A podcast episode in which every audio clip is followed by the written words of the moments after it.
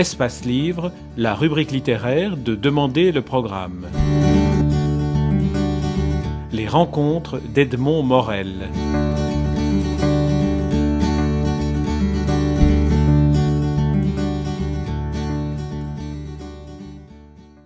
Frédéric Lenoir, vous publiez aux éditions Fayard Socrate, Jésus, Bouddha, trois maîtres de vie. Dans, dans votre bibliographie, j'aimerais qu'on parle un peu de vous pour commencer cette, cette émission. Euh, votre bibliographie se partage en trois catégories les essais, comme, comme ce livre, les entretiens et la fiction, dans laquelle on trouve des scénarios de, de BD, du théâtre et du romanesque. Quel est l'apport de chacun de ces genres à votre, à votre réflexion et à votre vocation de passeur? J'ai commencé par le plus facile, c'est-à-dire par l'entretien. Euh, au fond, j'ai commencé par apprendre. Et j'ai appris en faisant de l'entretien. C'est-à-dire que j'ai interviewé des gens qui étaient intéressants, euh, dont je voulais apprendre quelque chose. Et en me disant, en les interviewant, en apprenant quelque chose, je ferai que d'autres apprendront aussi. Et puis ensuite, j'ai été vers, euh, vers l'essai, c'est-à-dire vers la réflexion. Et plus ça allait, plus j'avais envie de dire des choses personnelles. Et la meilleure manière de dire des choses personnelles, c'est la forme romanesque. Puisqu'on peut toucher le cœur, l'émotion, on peut à travers des personnages, à travers une trame, faire passer des messages très profonds, mais qu'on incorpore, je dirais, dans une écriture, dans une émotion. Et c'est ça que j'avais envie de faire de manière ultime, j'ai envie de dire. Donc c'est pour ça que dans ma biographie, bah, j'ai commencé par les livres d'entretien, puis j'ai fait, des encyclopédies d'ailleurs, euh, des, essais, et puis à la fin, euh, depuis quelques années, depuis 7-8 ans, des romans, des scénarios, une pièce de théâtre. Là, je suis en train d'écrire un long métrage de cinéma. Et puisque j'aime bien effectivement euh, ce type d'écriture qui me permet d'aller plus loin, parce que je n'ai pas à faire un effort, si vous voulez, de rigueur universitaire, scientifique, etc. Je, je dis ce que je crois, ce que je pense, ce que je ressens, ce qui m'émeut, euh, sans censure. Euh, et c'est évidemment un genre qui me touche beaucoup. Dans les remerciements de, de, ce dernier livre, vous citez Claude Durand, votre éditeur. Quel est le rôle d'un éditeur dans, dans, dans, votre travail?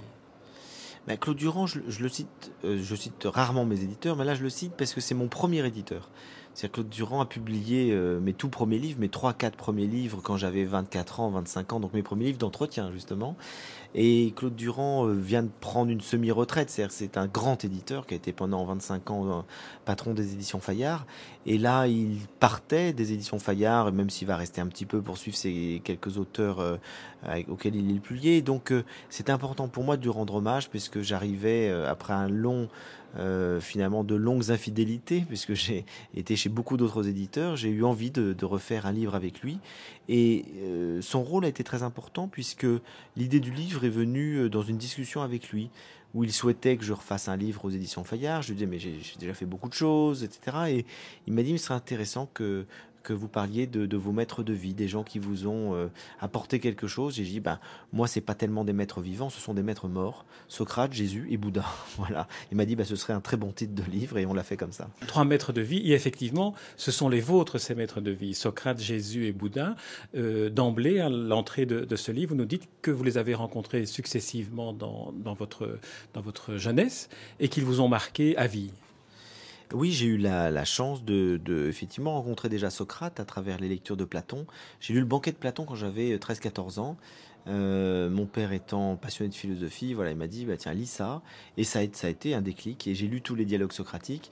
Et c'était pour moi le cheminement d'un questionnement philosophique qui ne m'a jamais quitté. C'est-à-dire je reste toujours dans cette raison euh, qui analyse, qui observe, qui s'intéresse, qui se passionne, qui s'émerveille. Puisque Aristote dira ensuite euh, à l'origine de la philosophie il y a l'émerveillement, il y a l'admiration, il y a l'interrogation qui fait que on, on a envie finalement d'aller plus loin que l'apparence pour comprendre. C'est ça la philosophie, cette quête de la vérité au-delà des apparences. Euh, je l'ai découvert avec Socrate et ça m'a jamais quitté. Puis ensuite, Socrate nous dit connais-toi toi-même.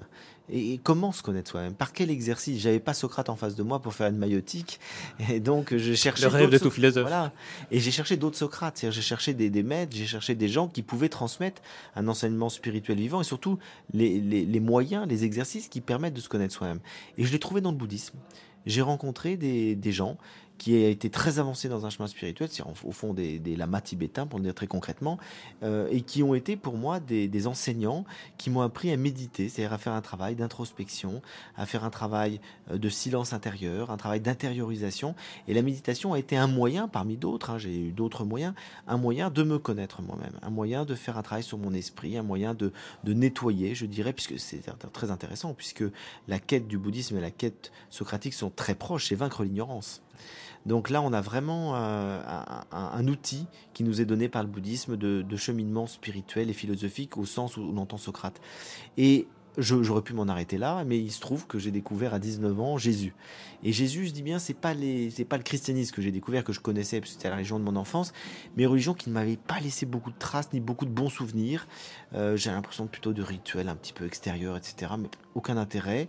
Et je découvre les évangiles. Et là, je lis l'évangile de Saint Jean, et je trouve une parole libératrice, responsabilisante. Alors pour moi, le christianisme est une religion infantilisante. Pas du tout. Je vois que le message de Jésus est un message de responsabilité qui engage l'individu à rechercher la vérité, à avoir un discernement, à avoir une maîtrise de soi, et puis en même temps un message d'amour, un message qui touche le cœur. Et là, mon cœur est touché. Et je me dis, il n'y a pas du tout d'incohérence et d'incompatibilité entre le message du bouddhisme, le message de la philosophie et le message du Christ, puisque les trois responsabilisent l'individu dans un chemin spirituel euh, personnel et en même temps il y a cette dimension du cœur, il y a cette dimension de l'amour qui est très présente euh, chez, chez, Jésus qui m'a touché. Et du coup, voilà, je, mes trois, euh, je dirais, principaux enseignants à un âge très important, qui est l'adolescence, sont restés toujours ceux qui continuent de nourrir ma réflexion. Et, et au fond, j'irai beaucoup plus loin et je sortirai de mon cas personnel. je crois qu'on a, sur le domaine de la sagesse et de la spiritualité, rien dit d'aussi radical, nouveau et éclairant que ce qu'ils ont dit eux il y a 2000 ans ou 2500 ans. Euh, ce qui est extraordinaire dans, votre livre, c'est que vous nous proposez de partager ces rencontres que vous avez faites et qui ont été fondamentales pour vous, et vous le faites dans une écriture qui est absolument d'une limpidité et d'une clarté qui, me semble-t-il, est née de tout ce que vous avez appris à connaître sur eux et sur vous-même. Euh, certainement, je crois que ce genre de livre qui apparaissent très simple demande beaucoup de maturation parce qu'il faut maîtriser son sujet. Donc moi, ça fait évidemment euh, plus de 30 ans que je, je, médite, que je rumine, que je lis euh, ces auteurs-là. Donc euh, ça m'était plus, beaucoup plus facile de faire une synthèse aujourd'hui euh, très claire, très simple, que si je l'avais fait à 25 ans dans le, un cadre de doctorat, où là j'aurais été dans une complexité absolue, si vous voulez, j'aurais été noyé dans la complexité. Alors que là, je peux, si vous voulez, effectivement simplifier les choses sans pour autant trahir la vérité des faits et des pensées. Donc évidemment, ça, il faut du temps pour dire des choses simples, ça c'est sûr. autre chose, c'est que j'avais envie de faire un livre très pédagogique. comme vous le dites, j'avais envie surtout de donner envie à mes lecteurs de les lire. Voilà. C'est ça mon but. C'est d'être un passeur dans ce sens. J'ai pas envie, moi, qui, me lisent moi pour lire Frédéric Lenoir. Ce qui m'intéresse, c'est que euh, en me lisant, ils se disent cette parole me touche. C'est-à-dire la parole que je livre, c'est-à-dire celle de ces trois personnages. C'est pour ça que je les cite beaucoup vous avez vu qu'effectivement le, récit est émaillé de citations que j'essaye de faire venir fort à propos, mais c'est, quand même leur, leur parole vivante, euh, euh, personnelle que j'essaie de donner à travers évidemment leurs propres interprètes que sont Platon, les évangiles ou les disciples du Bouddha qui ont retranscrit ces paroles. Donc on ne pourra jamais savoir avec certitude s'ils ont prononcé ces mots-là, mais en tout cas, euh, c'est leur pensée, c'est leur message qui est transmis, et c'est pour ça que je m'appuie beaucoup sur les sources, sur les textes les plus anciens, les plus proches, je dirais, de, de leur vie et de leur message. Une petite incise concernant Platon. Les textes, les citations que vous faites viennent de traductions de, vous, de vous-même. Elles, ne sont pas publiées par contre. Je n'ai pas trouvé leur publication dans la bibliographie. Est-ce que c'est quelque chose que vous envisagez de faire? Non, pas du tout. C'est simplement que moi j'ai fait bon, euh, beaucoup d'études de philosophie, euh, notamment sur la philosophie grecque. Hein. J'ai fait une maîtrise sur Aristote. Je connais très bien Platon. Donc je lis le grec euh, dans le texte. Et ça m'était beaucoup plus, c'était beaucoup plus intéressant pour moi de d'unifier mes traductions à partir de ce que euh, je, sens être le sens le plus, le plus juste. Vous savez qu'on peut traduire très différemment. Euh, moi, j'ai sept ou huit traductions euh, de, Platon en français chez moi. selon la tournure de phrase, vous allez dire quelque chose qui est très différent et qui n'éclairera pas forcément bien le lecteur. Il y a des traductions extrêmement littérales qui sont très, très dures à comprendre. Vous avez des traductions extrêmement littéraires qui s'éloignent du sens. Donc, moi, j'aime bien euh, partir du texte grec, regarder comment c'était traduit et le dire de la manière qui m'apparaît à la fois le plus juste, tel que je le comprends, euh, et en même temps pédagogique et simple. Donc c'est pour ça que étant parti de, ça, je me suis dit je préfère faire mes propres traductions de Platon, euh, ce que je n'ai pas fait pour les évangiles. J'aurais pu le faire parce que je, lis assez bien le, Nouveau Testament, mais je trouvais que il y a une dimension institutionnelle, si vous voulez, du texte que j'ai respecté. Donc je me suis dit, tout le monde connaît la traduction de la Bible de Jérusalem, qui est bien faite, globalement, et donc autant sinon, euh, je, aurait été plus perturbant pour le lecteur de, retraduire l'évangile. Il y, a, des phrases qu'on entend qui résonnent comme ça. Bon, donc euh, on pourrait euh, traduire le prologue de Saint Jean qui est, ça commence par enarche en hologos. C'est traduit au commencement était le verbe. Enarche, c'est plutôt dans le principe était le verbe. Si je dis ça, plus personne ne comprend rien. Donc il y a un moment donné, j'ai fait le choix de, traduire, voilà, la traduction la plus communément admise, qui, qui est pas si mauvaise que ça. Un des, un des objectifs annoncés de, de votre livre est aussi de, de nous remettre peut-être dans une recherche de, de l'importance qu'il y a à retrouver la, la, qualité de l'être et de retrouver certaines, certaines sources qui nous aideront. Mais tout à fait, c'est ce qui m'a d'ailleurs, c'est une des choses qui m'a fortement motivé à écrire ce livre euh, rapidement euh, dans cette actualité, euh, parce que je pense que la crise économique euh, nous amène à faire des choix. C'est-à-dire que vous le savez, le mot grec en crise et crisis, c'est, c'est, ça veut dire faire un choix, la nécessité de choisir. Et on le voit très bien qu'on est en crise, c'est que ça va pas, ça peut pas continuer comme ça. Donc, faut faire un choix. Faut renoncer à quelque chose, faut changer de direction. Faut, on le voit très bien dans notre vie qu'on est en crise. Eh ben, il y a un problème. Faut, faut divorcer, faut changer de boulot. Faut bon. Et donc, euh, notre société est en crise, notre civilisation est en crise. Et au lieu de chercher des bidouillages économiques pour essayer de faire redémarrer la croissance et qu'on va retomber exactement sur les mêmes problèmes structurels quelques mois ou quelques années plus tard, il faut s'interroger sur l'origine de cette crise.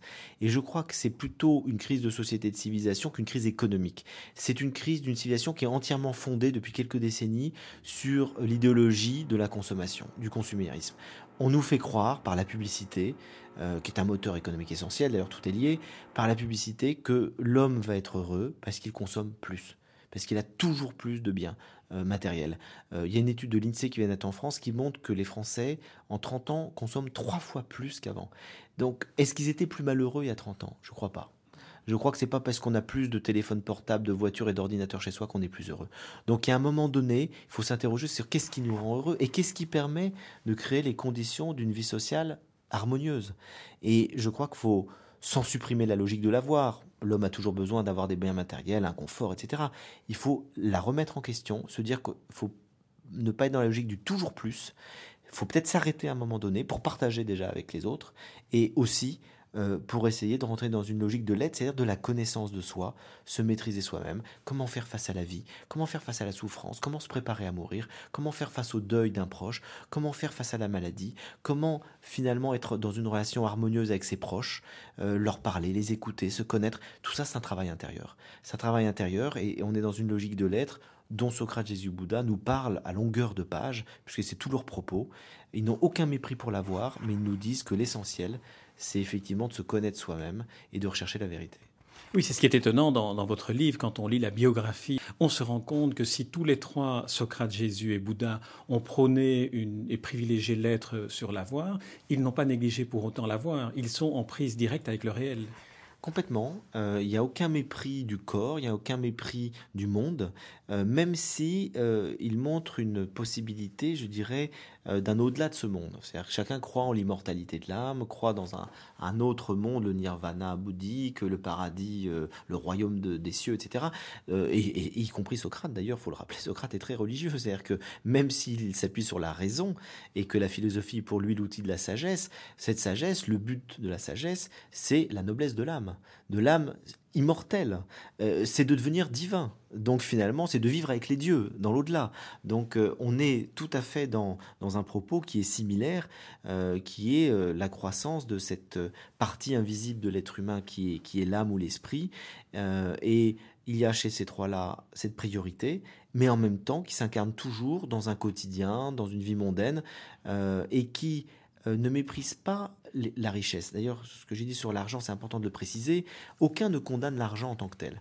Ils ont d'ailleurs des amis très riches, tous. Eux s'en fichent. C'est-à-dire qu'eux, ils ne cherchent pas à gagner de l'argent. Socrate refuse de monnayer ses cours, il vit très simplement. Le Bouddha a à la richesse de, sa famille pour aller vivre très simplement comme un ermite euh, itinérant. Et euh, Jésus, on le sait, était issu d'un milieu simple, il est toujours resté dans une vie itinérante euh, très pauvre. Donc il y a, ils ont renoncé à la richesse, mais ils ne méprisent pas la richesse. Ils dénoncent deux dangers il dénonce l'amour de l'argent, c'est-à-dire finalement être esclave de l'argent, et il dénonce le refus du partage. C'est-à-dire ceux qui, ayant beaucoup d'argent, au lieu de partager, vont stocker l'argent dans des coffres forts. Euh, il dit ça sert strictement à rien, voire ça, ça crée des conditions de tension sociale. Donc là, c'est ça qui dénonce, mais pas en soi le fait d'avoir de l'argent pour eux, qu'on en ait ou qu'on en ait beaucoup, peu ou pas beaucoup, c'est pas très important. L'essentiel se joue ailleurs on, voit déjà là toute la modernité de leur, leur discours, de, leur enseignement. Alors il y a, certains, points que vous abordez plus particulièrement. Je propose d'en prendre deux, l'amour et la justice. Alors sur l'amour, euh, Socrate, euh, Jésus et Bouddha ont des, approches euh, divergentes. Où, se trouvent les points de divergence et, les points où ils convergent? Alors, il y a des points de convergence et de divergence assez complexes entre les trois, puisque on pourrait dire que, par exemple, euh, Socrate et Jésus sont très proches euh, sur un point, c'est que pour eux, euh, le désir n'est pas mauvais. L'amour en tant que désir, désir de l'autre, est une bonne chose qui demande d'être éduqué. Et l'éros socratique, on le voit très bien dans le discours de Diotime dans le banquet de Platon, Socrate montre que l'éros est une sorte de daimon euh, qui peut nous conduire au meilleur comme au pire. Hein. On, peut, on peut tuer par amour, on peut se donner sa vie par amour. Euh, et il montre très bien que l'amour doit grandir, doit être éduqué, que ce désir qui nous fait aimer, finalement, euh, il passe du désir des corps au désir des âmes, au désir de la vertu, de la science et finalement à l'amour divin, et qu'il y a une sorte d'échelle qui nous permet de monter des choses les plus simples aux choses les plus élevées, les plus divines. Mais il s'en méfie, parce qu'il dit effectivement, en soi, euh, l'amour n'est pas forcément une vertu, puisque la vertu c'est quelque chose de stable. Là, c'est pas une vertu, c'est plutôt un démon. Et euh, mais tout en s'en méfiant, il, montre que ça peut conduire aux plus, aux plus grandes choses. Jésus dit exactement la même chose.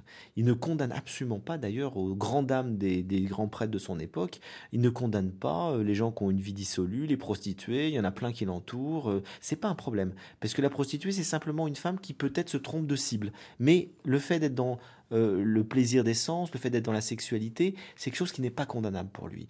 L'Église a dit tout à fait autre chose après, mais le message des évangiles, ce n'est pas une condamnation du plaisir des sens, ce n'est pas une condamnation de euh, même de l'égarement, si vous voulez, du désir, puisque il vaut mieux avoir du désir et se tromper que de ne pas en avoir du tout pour le Christ, parce que le désir conduit à Dieu. Il faut avoir du désir pour aller jusqu'à Dieu. Il faut désirer Dieu. Il faut désirer l'absolu. Il faut désirer aimer. Et donc, le désir doit être éduqué et c'est toute la, vie spirituelle doit nous apprendre à éduquer notre désir pour aller de l'éros jusqu'à l'agapé, qui est le mot grec qui signifie l'amour inconditionnel, qui est l'amour divin.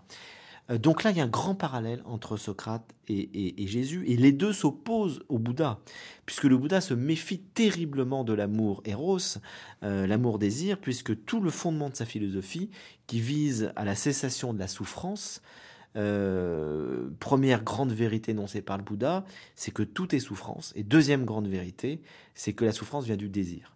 Et que donc, pour arriver à la cessation de la souffrance, il faut ne plus désirer. Donc, il dit l'éros, basta, on arrête. Donc, on ne rentre pas dans une éducation de désir, on supprime le désir, on supprime l'attachement, et comme ça, je simplifie, on est sûr de ne pas souffrir. Euh, là, il y a une différence fondamentale. En même temps, les choses sont plus complexes. Euh, l'enseignement du Bouddha va plus loin. et dit c'est vrai qu'il faut arriver à un détachement total, c'est vrai qu'il faut euh, éliminer toute soif et tout désir, mais lorsque l'homme va jusque dans le fond, le plus profond de son esprit, qu'il a atteint par le détachement, par l'absence de désir, donc il le met de côté, qu'il a atteint euh, la réalisation spirituelle, il découvre à quel point son cœur, son esprit est habité par la compassion, est habité par un amour inconditionnel. Et donc, une fois qu'il a atteint cet état de réalisation spirituelle, il est dans l'amour inconditionnel, qu'on appelle la grande compassion dans le bouddhisme. Et cette grande compassion, c'est exactement la même chose que l'amour chrétien euh, agapé. On, retrouve l'agapé, sauf que euh, on, le fait en éliminant. Voilà, le cheminement n'est pas le même, mais le terme est le même. C'est pour ça qu'il y a des parallèles très forts entre Socrate, entre je veux dire le Bouddha et Jésus, sur le fait que le sommet de tout, c'est l'amour inconditionnel, qui fait qu'on peut donner sa vie pour les autres. Et là, Socrate ne les rejoint pas là-dessus. Donc là, il, il, se met en dehors de ça, parce que pour lui, il ne, il ne va pas jusqu'à la compassion, il ne va pas jusqu'à l'amour inconditionnel, il n'en parle pas, c'est assez absent de son discours. Au fond, euh, euh, ce qui l'intéresse le plus pour lui, puisqu'il est philosophe, puisqu'il est quand même dans une expérience de, la raison, c'est quelque chose qui est plutôt stable, c'est donc la recherche d'une vertu. Et la question que se pose Socrate, c'est quelle est la vertu suprême? Et la vertu suprême, ça peut pas être l'amour, parce que l'amour pour lui n'est pas une vertu. Euh, donc la vertu suprême, c'est la justice. La justice étant quelque chose qu'on peut acquérir et développer. Dans la justice, euh, ce qui compte pour, pour, euh, pour chacun des, des trois maîtres de vie, Socrate, Jésus et Bouddha, c'est de mener une vie conforme à la vérité, parce que vérité et équité sont, sont deux socles qui permettent euh, finalement l'équilibre de l'homme avec lui-même et l'équilibre de l'homme au sein de la société. Est-ce que c'est, ce n'est pas ce qui nous manque aujourd'hui? Ah, Tout à fait. Euh, vous avez tout à fait raison de rappeler que, que, la recherche de la justice se fonde sur la recherche de la vérité. D'ailleurs, on le voit même dans la justice la plus simple, euh, élémentaire. On recherche la vérité. La première chose que fait une enquête policière lorsqu'il y a un crime et lorsqu'on ne sait pas qui est le coupable, quelle est la recherche de la vérité? Bon. Et c'est à partir de la vérité des faits qu'on va essayer de, rendre une justice. On le voit très bien. Eux, ils le font d'un point de vue philosophique et d'un point de vue spirituel. C'est-à-dire que c'est parce que l'homme est dans un bon discernement de ce qui est bien pour lui et pour les autres, parce que le véritable bien, c'est un bien qui inclut tout le monde, euh, qui ne met pas en dehors une partie de, de, l'humanité, et pour le bouddhisme, une partie de, tout, de, la création, enfin, il parle pas de création, mais de tout, de tout le cosmos. Donc, euh, c'est parce que euh, on discerne ce qui est bon qu'on va pouvoir effectivement être juste et avoir une équité, avoir une, une, une justesse de choix qui, va permettre de créer les conditions d'une vie personnelle réussie, d'une vie sociale harmonieuse. Donc les deux sont liés. C'est vrai qu'aujourd'hui, ce qui peut le plus manquer, je dirais qu'il y a toujours une grande soif de, justice.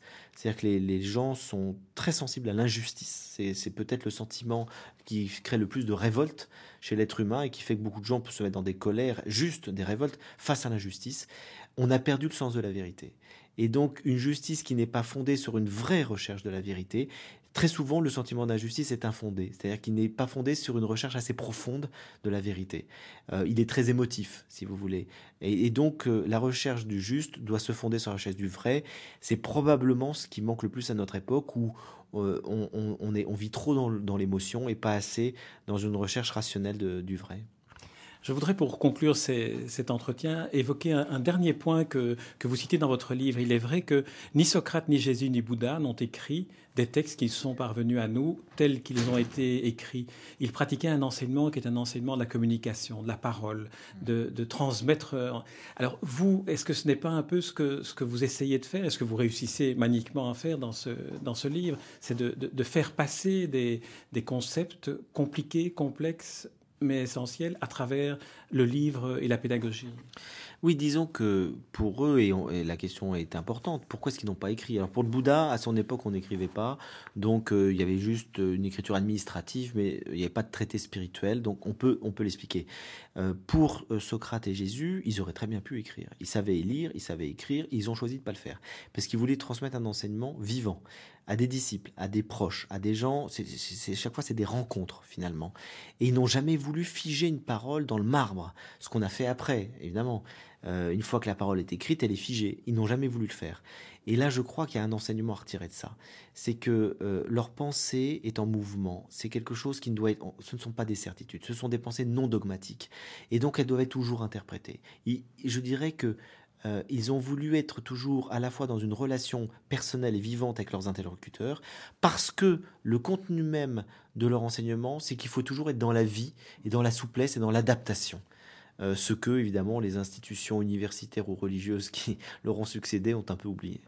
Ce qui est un peu paradoxal d'ailleurs qu'au siècle que nous vivons aujourd'hui, où la communication euh, s'exerce tous azimuts, que ce, type d'enseignement finalement est assez absent.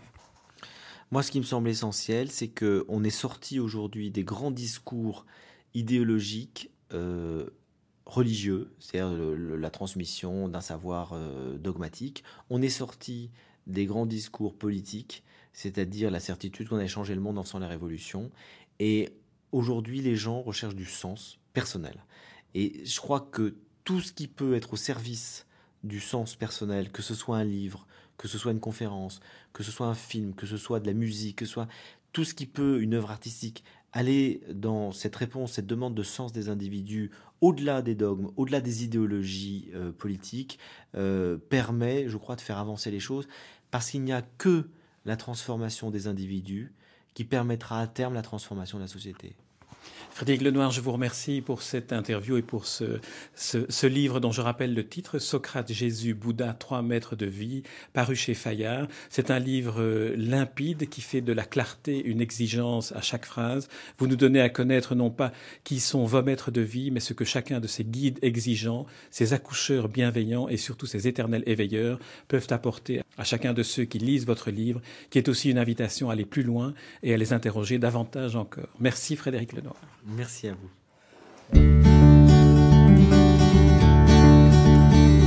Espace Livre, la rubrique littéraire de Demander le programme. Les rencontres d'Edmond Morel.